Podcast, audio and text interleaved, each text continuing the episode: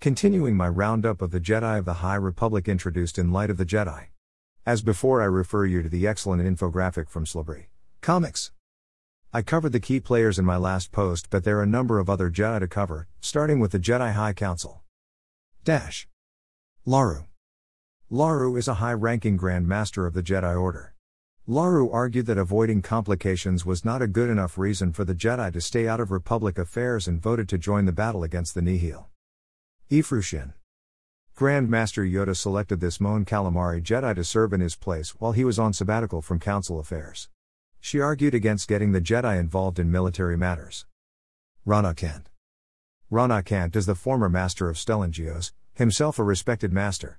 He argued against Jedi involvement in attacking the Nihil, stating that they were not in a state of war, as they had been in the past when the Jedi intervened. Adampo.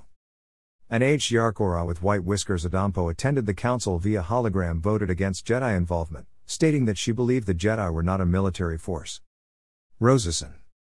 A female human, Rosison was unable to attend the council vote due to her involvement in a diplomatic negotiation.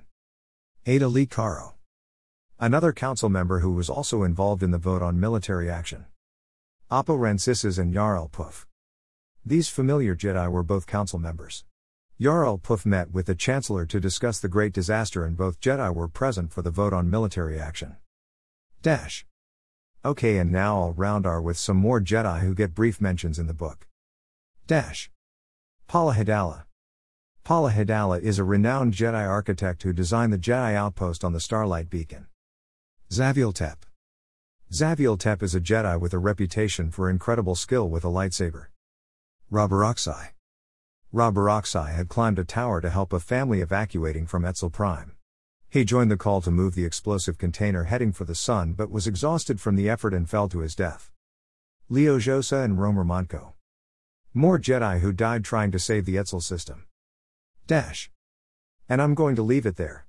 A few other Jedi do get mentioned, but they have starring roles in other books slash comics so I'll cover them as and when I read them. More High Republic content soon.